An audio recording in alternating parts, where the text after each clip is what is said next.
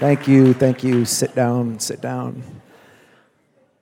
Thank you, Doc. So grateful to be here. Such a great leader. So many great friends, so many people who I remember from back in the day. That just means that you're getting old. And so, so grateful to see uh, Jeff Grinnell, in my opinion, the greatest male youth pastor of all time.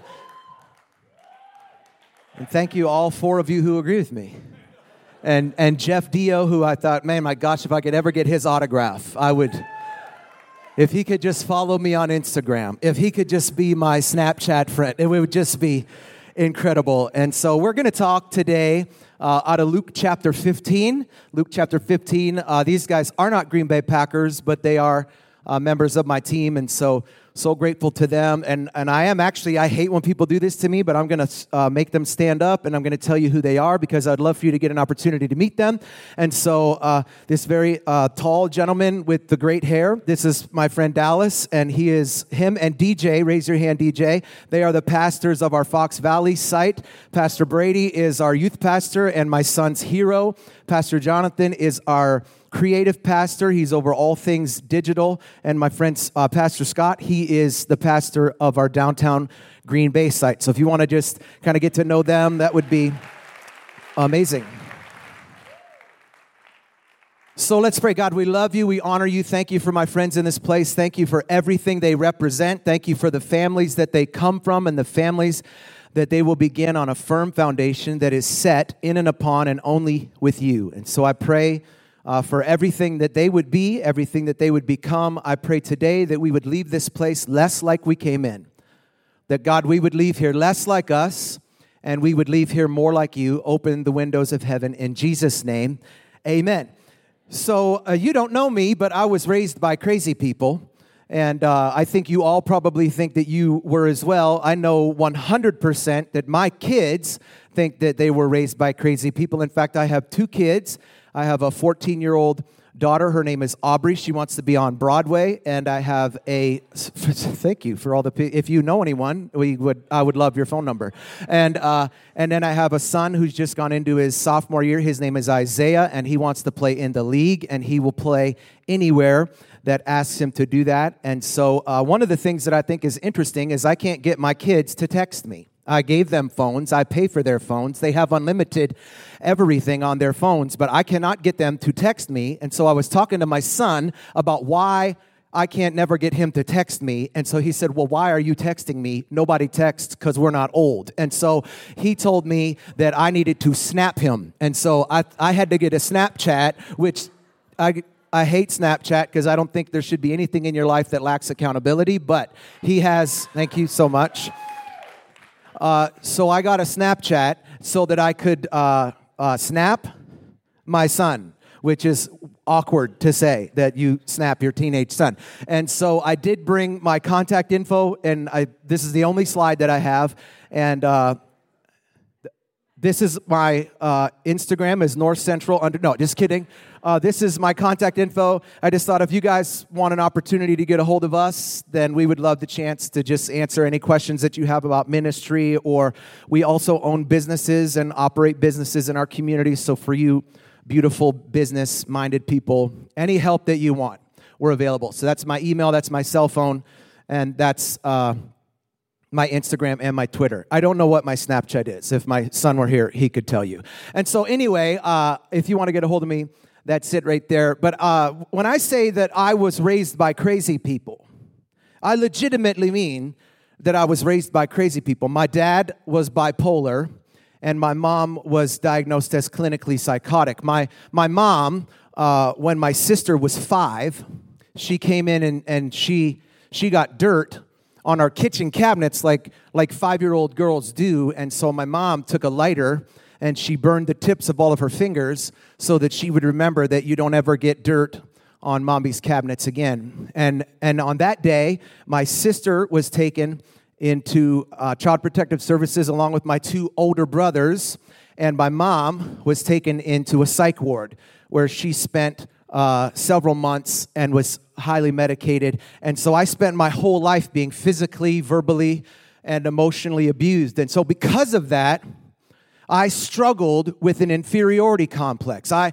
I struggled with these massive insecurities and had these dangerous identity issues. And so I looked at God uh, like God was the homecoming queen, and I was the pimple faced boy in the corner who would never get that prom coming queen to dance with me. I looked at him like he was the captain of the team, and I was the chubby kid standing on the wall who went unpicked when everyone else got to play the team. And you know, people who have identity issues tend to create false identities. And those identities present themselves in two ways. Sometimes insecurity causes you to present yourself as small, and so you walk around and you undersell who you are. You walk around and you you make God look like he's small, and so you short sell yourself and and you you act like you're really meek and you you act like you're you're wounded. Pe- people who are abused, we we have a we have a quick reflex because we never know when the next blow is going to come. The second way that people present themselves with insecurity is rather than presenting themselves as small, they present themselves as significant. And they present themselves like they also are something that they are not. And so, out of their insecurities, they present themselves as more than they are. And we tend to transfer our identity issues on others, especially on God. And so, when I came to Jesus, I viewed God through the lens of my father, who, who was bipolar. And one of the things that I didn't know about bipolar until I was an adult is that people who suffer with severe bipolar, they tend to disappear in significant moments. And so, so it would be very common in my home for my dad to not be at Christmas. I can think back on many Christmases where we would wake up on Christmas Eve and my dad would just ghost. He would just be gone. And we would spend almost all day Christmas Eve looking for my dad. One time we found my dad in our backyard in an abandoned car with shorts, no shirt, no shoes, no sock, leaned back in an old Datsun 210. Another year, we found my dad inside of a uh, the lawn shed in our backyard, and and uh, he he had he had popped. If you know metal sheds, metal sheds, if you're slick, you could you can get something in and you could pop them open and and that's the, the only way you could steal a bike. And so he'd come in and he, he'd pop the edge and he'd get in and then he'd close it so it would still look locked. We unlocked the door to the lawn shed. There's my pops sitting on a paint bucket same outfit chilling. One time, my dad just left our house with no ID, no coat, middle of the winter, no ID, no coat, no money, no shoes, walking to the airport. We had no idea why. And so when I became a Jesus guy, I thought God would be like my father. And when somebody said, You need to receive your heavenly father, I said, uh, I already played that game. I already, I already went down that road. I'm not trying to find God in a lawn shed. I'm not trying to find God wandering around somewhere like he's crazy, frothing at the mouth because he doesn't know how to celebrate a holiday. My father never went to one football game in my life. When I was 21, I got a note from my dad. It's a little card. It said, thanks on it. And inside in his, you know, gibberish writing, he, he wrote these words I love you. That card has gone all that card has flown 1.7 million miles all over the world it stays in my passport wallet because i want to be reminded of the thing he won't say to my face but that he feels in his heart and so i transferred all of these thoughts of who my father is on who I thought God would be. And so I just knew if I subscribed to the God thing that there would be significant moments in my life where God would not be there. So I used to be uh, an Assembly of God evangelist. And, and that just meant that I was tired of being a youth pastor and I wanted to travel. So, so I like got my little packet together, y'all. You know what I'm talking about? I called all the district youth directors, told them I'm coming out, had my little promo thing, didn't have a video because that wasn't a thing back then. So just, I had a little printed out thing, had my own ministry, Passion Ministries, had a picture of a dove with fire coming off it. I said, oh, shoot, Wednesday night's to be off the chain. He's got a dove got a couple bookings, went out, traveled as an evangelist, got, got a booking at North Dakota state youth camp. I said, oh, sucky, sucky now. North Dakota, got to be off the 10. You don't know what happened. So I showed up at North Dakota camp. I was ready. District youth director said to me, okay, here's the, here's the schedule for the day. We'll just have uh, morning chapel and uh, night service and uh, morning chapel. Night service. The morning chapel is uh, 14 services. You trying to kill these kids? We're trying to get them not to love Jesus. 14 camp. I only had four sermons. I didn't know what to do. I knew this. I knew you got to get them saved. You got to get them sanctified and burn their CDs. You got to get them filled with the Holy Ghost. And you got to get them called to ministry. If you can do that, you can preach anywhere in the world for the AG. And I thought, how could I turn these four messages into a series? So by the end of the week, man, like I was exhausted.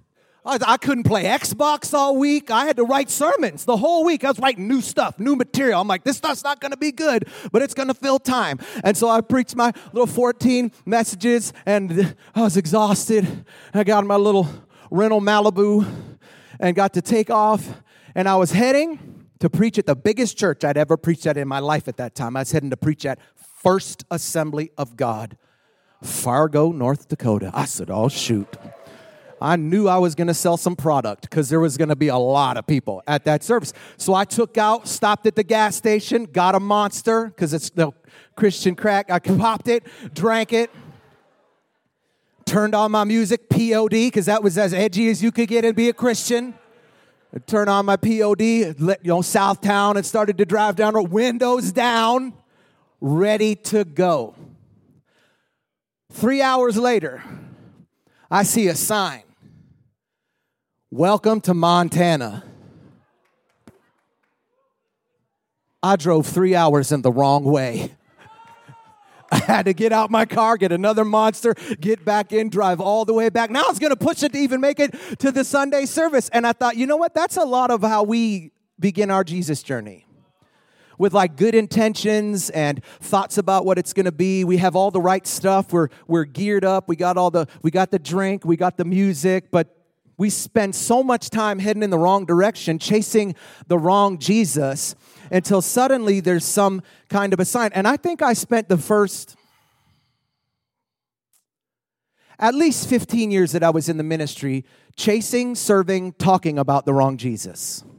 And so I want to talk to you today about the right Jesus, the Jesus who I've met in, in the last seven years, really, of my life, when I just determined that I was going to stop trying to be who people wanted me to be, and I was going to become who Jesus designed me to be. And there's this really Thank you. Thank you. $10 after the service for you. No, there's a fascinating.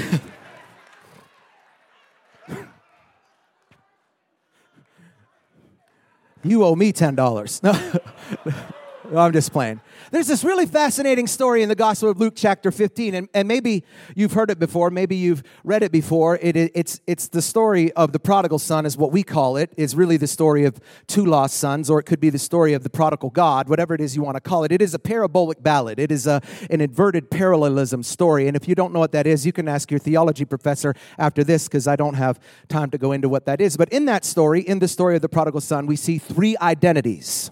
Here's what this story says it says there was a man who had two sons. The younger one said to his father, Father, give me my share of the estate. So he divided the property between them. Not long after that, the younger son got together all he had, set off for a distant country, and there he squandered his wealth on wild living. After he had spent everything, there was a severe famine in that whole country, and he began to be in need.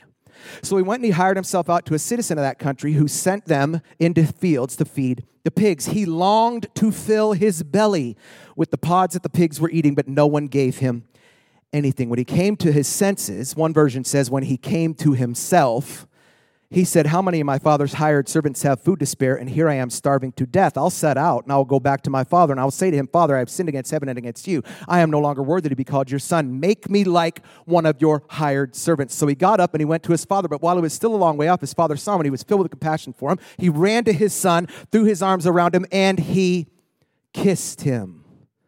The son said to him, Father, I have sinned against heaven and against you. I, I no longer am worthy to be called your son. But the father said to his servants, Quick, bring the best robe and put it on, and put a ring on his finger and the sandals on his feet. Bring the fattened calf and fill it. Let's have a feast and celebrate. For this son of mine was dead, and he is alive again. He was lost, and he is found. So then they began to celebrate. And most of us, we pause.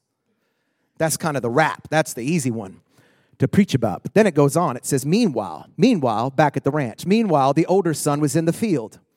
When he came near the house, he heard the music and the dancing. What kind of dancing is that? They must have been river dancing. He heard the music and the dancing. So he called one of the servants and he asked him what was going on. Your brother has come, he replied, and your father has killed the fattened calf because he has come back safe and sound. The older brother became angry and he refused to go in. So his father went out and he pleaded with him. But he answered his father, Fool, all these years, I've been slaving for you. I ain't never disobeyed your orders one time, yet you never even gave me a young goat so I could celebrate with my boys. But when this son of yours, who has squandered your property with prostitutes, he comes home and you kill the fatted calf. My son, the father said, You're always with me. Everything I have is yours. But we had to celebrate and be glad because this brother of yours, he was dead. Now he is alive. He was lost, but now he is found. In that story, we see three identities. You have the younger son, who everybody talks about. You have the younger son who had taken on the misidentity of lack somewhere within his interpretation of who he was, he had determined that he didn't have the things that he needed. And some of us, we live our lives in lack. We live our lives in poverty, not just financially, not just spiritually, not just emotionally, but we live our lives in a spiritual poverty where we act like we can't get what we need when God's already got everything we even want. So he lived his life in lack and he came to his father and he said, Give unto me what is due. And how many of us we live our lives like that? We look at God and come to the altar and we, we run when the worship starts. And no offense to people who do that. I'm talking about there are people who do that because somebody else did that. People who come up and they're they're like, I need, I need, I need, I want, I want, I want. And when is the last time we stopped telling God what we wanted and gave him what he needed? He was, he created us to worship him. So the younger son, he lived his life with the misidentity of lack.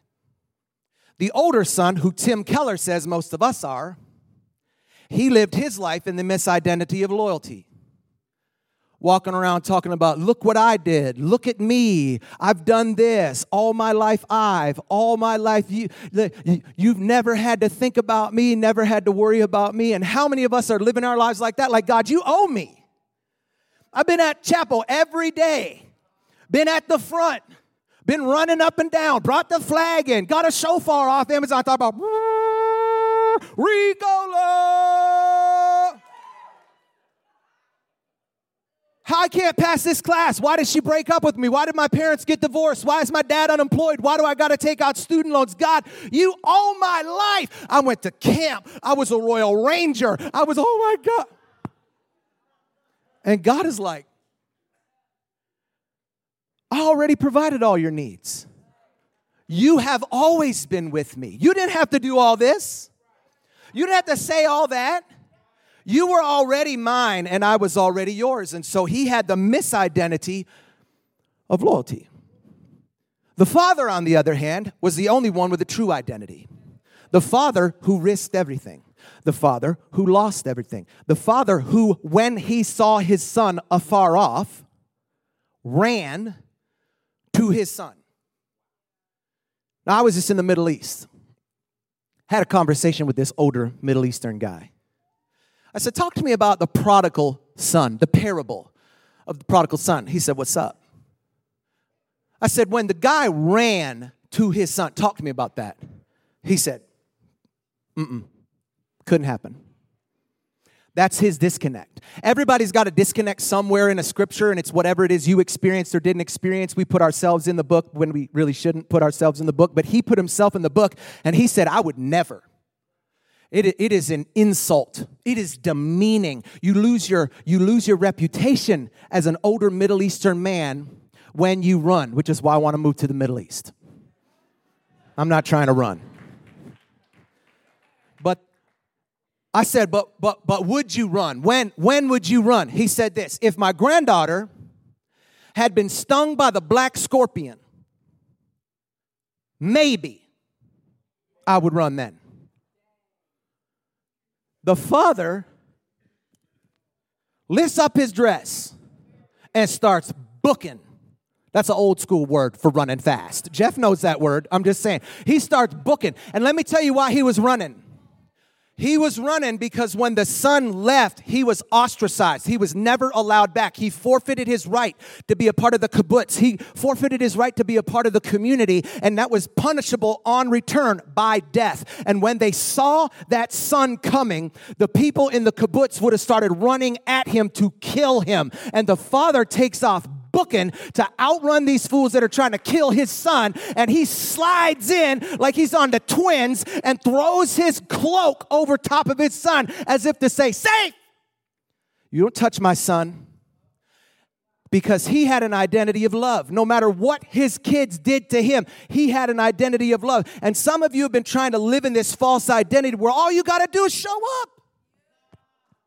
And he's running covering, protecting, providing everything that you need. And some of you need to know you are not small, you are not slighted no matter what your parents said or what they did or put their hands on you or what some teacher or some priest or some whoever tried to tell you or speak death over you or, or demean you or minimize you, you were fearfully and wonderfully made. You were the first and not the last. You're above only and not beneath. You are more than a conqueror. Scripture says, I'm not making these lines up. You are the apple of his eye.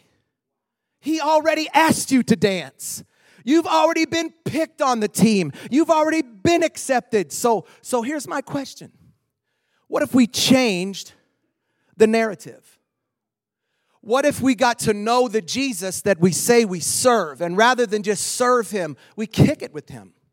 What if, what if we develop a relationship with this guy who we have said we serve?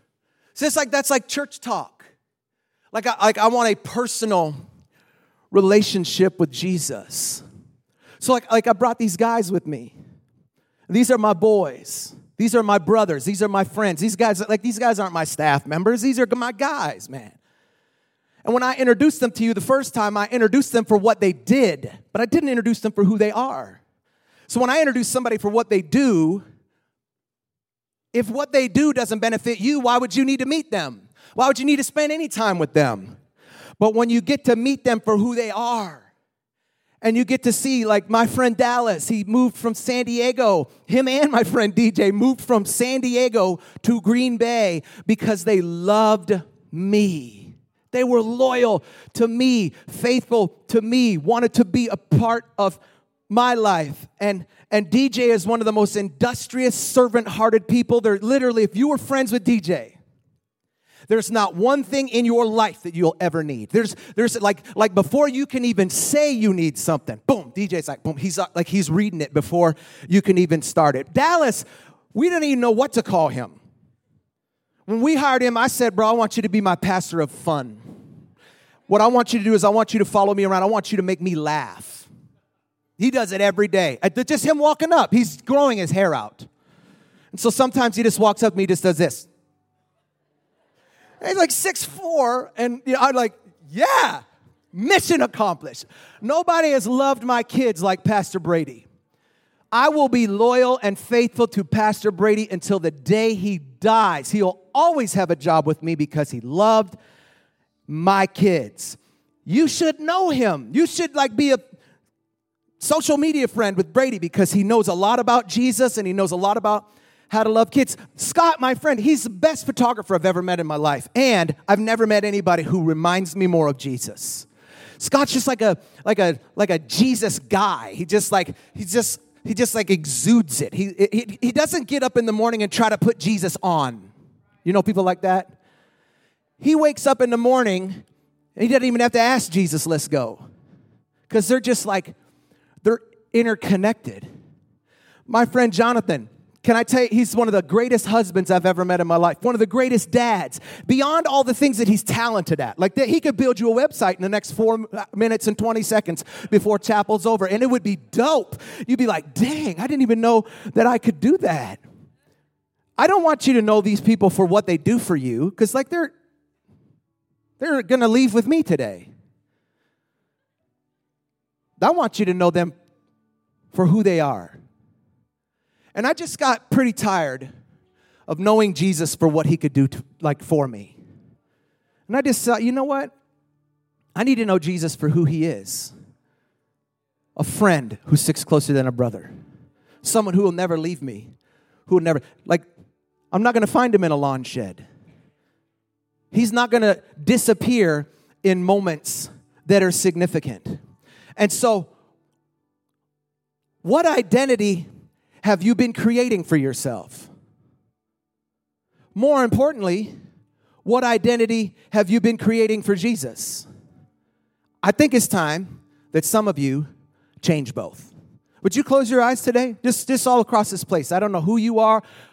Most of you I've never met. I may never see you again until heaven. But what I know is that some of you are here and you have created a whole bubble you left your hometown, you thought you'd escape it, but your problems come with you. And so you came here and you're still depressed. You came here, you're still melancholy. You came here and you just started selling yourself short all over again. And it is time for you to stop selling yourself short, to start recreating yourself into who God has called you to be. And so this morning, with every head bowed and every eye closed, the first thing that we need to do is have a genuine salvation experience with Jesus. Here's what I know I prayed the prayer. I'm pretty sure for the first seven years that I was in ministry, if I died, I might would have gone to hell. I prayed the prayer, but I didn't change a thing. And some of you are here and you thought those words were going to get you in. But can I tell you, it isn't the words, it's the change. And so this morning, I wonder if you're here and, and like you created a false identity a security blanket, a not go to hell moment when you prayed that prayer. But this morning, maybe you want to meet who Jesus really is and invest your life in him. So, with nobody looking around, I wonder if you're here today and you say, Sean, I need to receive Jesus as my personal Lord and Savior. Here's all that means. When you say you want him to be your Lord, that means he gets to control what you do. When you say you want him to be your Savior, you're just recognizing that you no longer can rescue yourself. So if you're here today and you say, Sean, I actually need to receive him as my Lord and as my Savior, with nobody looking around, would you just raise your hand right now and I'm going to have you pray pray with me? Thanks, thanks, thanks, thanks, thanks, thanks, thanks, thanks, thanks, thanks, thank you, thank you, thank you, thank you, thank you, thank you, thank you, thanks, thanks, thanks, thanks, thanks, thanks, thanks, thank you, thank you, thanks. Cool. Would everybody in here pray this prayer after me? Say, Jesus, I'm a sinner but I'm sorry. Please forgive me.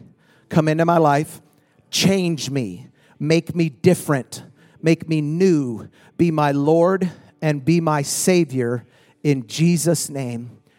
Amen. Keep your eyes closed just for a minute. I wonder if you're here and you'd say, I'm a Jesus guy or I'm a Jesus girl but I'm not living in the true identity of who He's called me to be. There's somebody in here, you're trying to become a youth pastor, you're supposed to be a CEO. Somebody in here, you're trying to go into business and you're supposed to be a pastor. Somebody, you're in here, you're supposed to be a lawyer, whatever that may be. You've been on a track trying to become who your father wanted you to be rather than who your heavenly father wanted you to be. So I wonder if you're here and you say, I'm living in a false identity and I want to become who God really called me to be. If that's you, would you raise your hand so that I could pray for you today? Whoa, Jesus. Father, today for my friends, in this place. Give them hope, God. Define who they are. Help us become everything and everyone that you've called us to be. In Jesus' name, amen. Dr. Doug, are you here? Give it up for the doc because his vest is so fresh and so clean.